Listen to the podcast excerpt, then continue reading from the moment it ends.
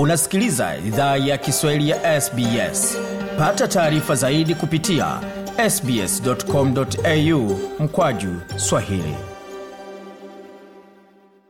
Jambo pote lipo na karibu tena katika makala ya idhaa ya Kiswahili ya SBS. Uko na migode migerano, tukuletea makala ya kutoka studio zetu za SBS na mtandaoni anani ambao ni sbs.com.au mkwaju swahili. Kama kawaida, zapata makala pia kwenye ukurasa wetu wa Facebook anani ikiwa ni facebook.com mkwaju SBS Swahili. Lakini kwa sasa tuangazie masuala ya siasa hapa nchini Australia. Ni yapi ambayo yamejiri wiki hii na ni kipi kitakachovuma katika wiki ijayo?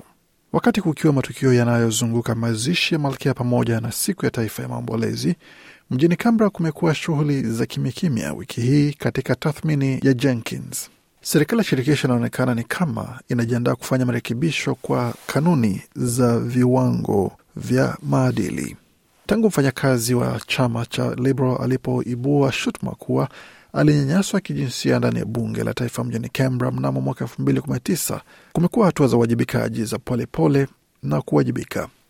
Hadithi ya Brittany Higgins ilichochea makumi ya maelfu ya watu kuandamana kote nchini Australia kuelezea masikitiko yao kwa hali hiyo.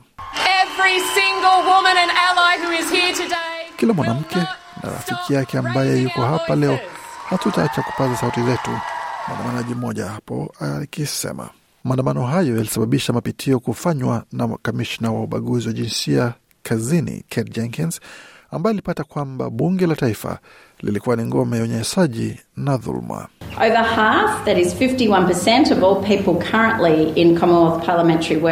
Zaidi ya nusu hiyo ikiwa ni asilimia 51 ya watu wote ambao kwa sasa wanafanya kazi ndani ya bunge ya madola wamepitia uzoefu wa kisa kimoja cha dhuluma, unyanyasaji wa kijinsia au hata jaribio halisi la unyanyasaji wa kijinsia. Katika sehemu zote za kazi za bunge, asilimia 40 ya wanawake wamepitia visa vya unyanyasaji wa kijinsia kulinganisha na asilimia 26 ya wanaume.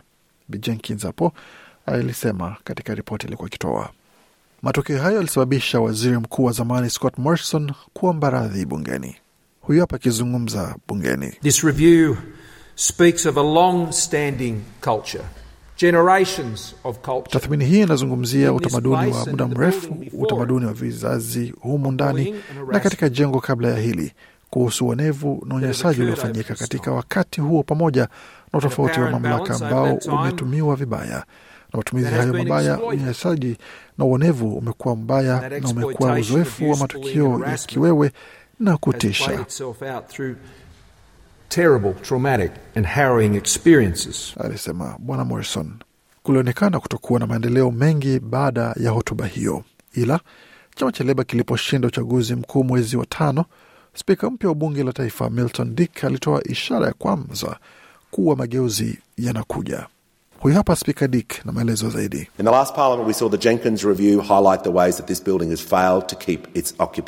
Katika bunge la mwisho tuliona tathmini ya Jenkins ikimulika jinsi jengo hili limefeli kuhakikisha usalama wa walio ndani yake.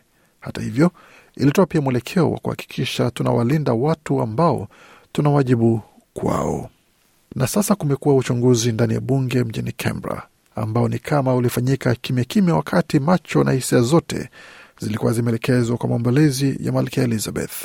Kamati hiyo ina kazi ya kuandaa rasimu mpya ya kanuni za maadili, na kanuni hiyo mpya inatarajiwa kujumuisha sheria kuhusu matumizi ya pombe bungeni, hiyo ikiwa sehemu ya tamaduni ya matumizi ya pombe ambayo tathmini ya Jenkins ilisema ilikuwa mchangiaji mkuu. Tegan Johnson kutoka kikosi kazi cha uongozi wa bunge amesema sheria zilizopo kwa sasa si thabiti. There are some workplaces or staff in Parliament House, for example, working for DPS. Kuna sehemu za kazi au wafanyakazi wa bunge, kwa mfano, wanaofanya kazi idara ya huduma za bunge maarufu DPS, ambao wana sera kuhusu pombe na wengine hawana sera hizo. Kamishna Kate Jenkins yeye binafsi ametoa ushahidi pia mbele ya kamati hiyo ya uchunguzi. Amesema kuhakikisha kila mtu ana nia ya kubadilika itakuwa muhimu kwa ufanisi wa kanuni yoyote mpya ya maadili. Huyu hapa na maelezo zaidi. Ukianza na kanuni za maadili za mawaziri na utazame sehemu hizo muhimu ni um, vile vile uadilifu na heshima. Na kama unaweza unga mistari hiyo katikati, utakuwa na bunge ambalo watu hawazungumzi lugha tofauti inapokuja suala la kujumuika pamoja na kuwa na matarajio uelewa the same sawia. expectations and understanding. Natalie Barr ni mkurugenzi mtendaji wa Global Institute for Women's Leadership. Amesema kwamba moja ya vitu muhimu vya kuzingatiwa si tu vigezo vinastahili kuwa nini, ila cha kufanya mtu anapokiuka vigezo hivyo. Huyu hapa na maelezo zaidi. You could consider longer um, suspensions from from those um, from sitting. Unaweza Um, zingatia kusimamishwa kwa muda mrefu zaidi the precinct Vitu vingine ni kuondolewa kwa ruhusa kuingia bungeni na maeneo ya bunge. Si kitu ambacho Um, huwa may be tunafanya hapa, na kunaweza kuwa na uh, nia na aina ya ukiukwaji ambayo hatua hiyo inaweza faa zaidi kuliko ingine. Profesa Marian Sawyer kutoka chuo cha taifa cha Australia amesema kanuni mpya ya maadili inastahili kuwa na mamlaka kwa sababu tathmini ya Jenkins ilitoa hitimisho kuwa unyanyasaji mara nyingi hukuwa kutoka utofauti wa mamlaka na ukosefu wa uwajibikaji. Huyu hapa ana maelezo zaidi. We believe these codes must be enforceable with clear sanctions and consequences for failure to Tunaamini kanuni hizi lazima zitekelezwe na vikwazo na adhabu iliyo wazi kwa kufeli kufuata kanuni hizo. Tunaamini ukiukwaji wa kanuni hizo unastahili fanyiwa uchunguzi huru na kanuni hizo zinastahili jumuisha wajibu chanya wa kushirikiana na chunguzi hizi. Ametoa ulinganisho kati ya mchakato wa kanuni hizo za maadili na mswada wa chama cha Leba kukabiliana na ufisadi, ambapo hatua hizo mbili zitahakikisha kuwa tabia mbaya inaweza ripotiwa kwa urahisi pamoja na hatua kuchukuliwa. Bisoya tena It's clear uh, to us at least that there's overlap between the work of Ni wazi kwetu kuwa kuna mwingiliano kati ya kazi ya um, kamati hii kuandaa kanuni za maadili kulingana na mapendekezo ya tathmini ya vigezo vilivyowekwa na pendekezo la mswada wa tume ya uadilifu iliyoratibiwa kutolewa wiki hii. Maurice Payne ni seneta wa chama cha Liberal, yeye pia ndiye naibu mwenyekiti wa kamati hiyo. Amesema pendekezo la kanuni ya maadili itabidi zifunike kila mtu anayefanya kazi bungeni. Senata Payne na maelezo zaidi. There are hundreds of them, literally, uh, and there are, of course, multiple. Kuna mamia sehemu za uh, kazi na bila shaka kuna aina tofauti ya washiriki ndani ya sehemu hizo za kazi, kutoka kwa wakandarasi hadi washawishi, vyombo vya habari, wabunge, wafanyakazi wao, wawaziri mawaziri na wafanyakazi wao vilevile.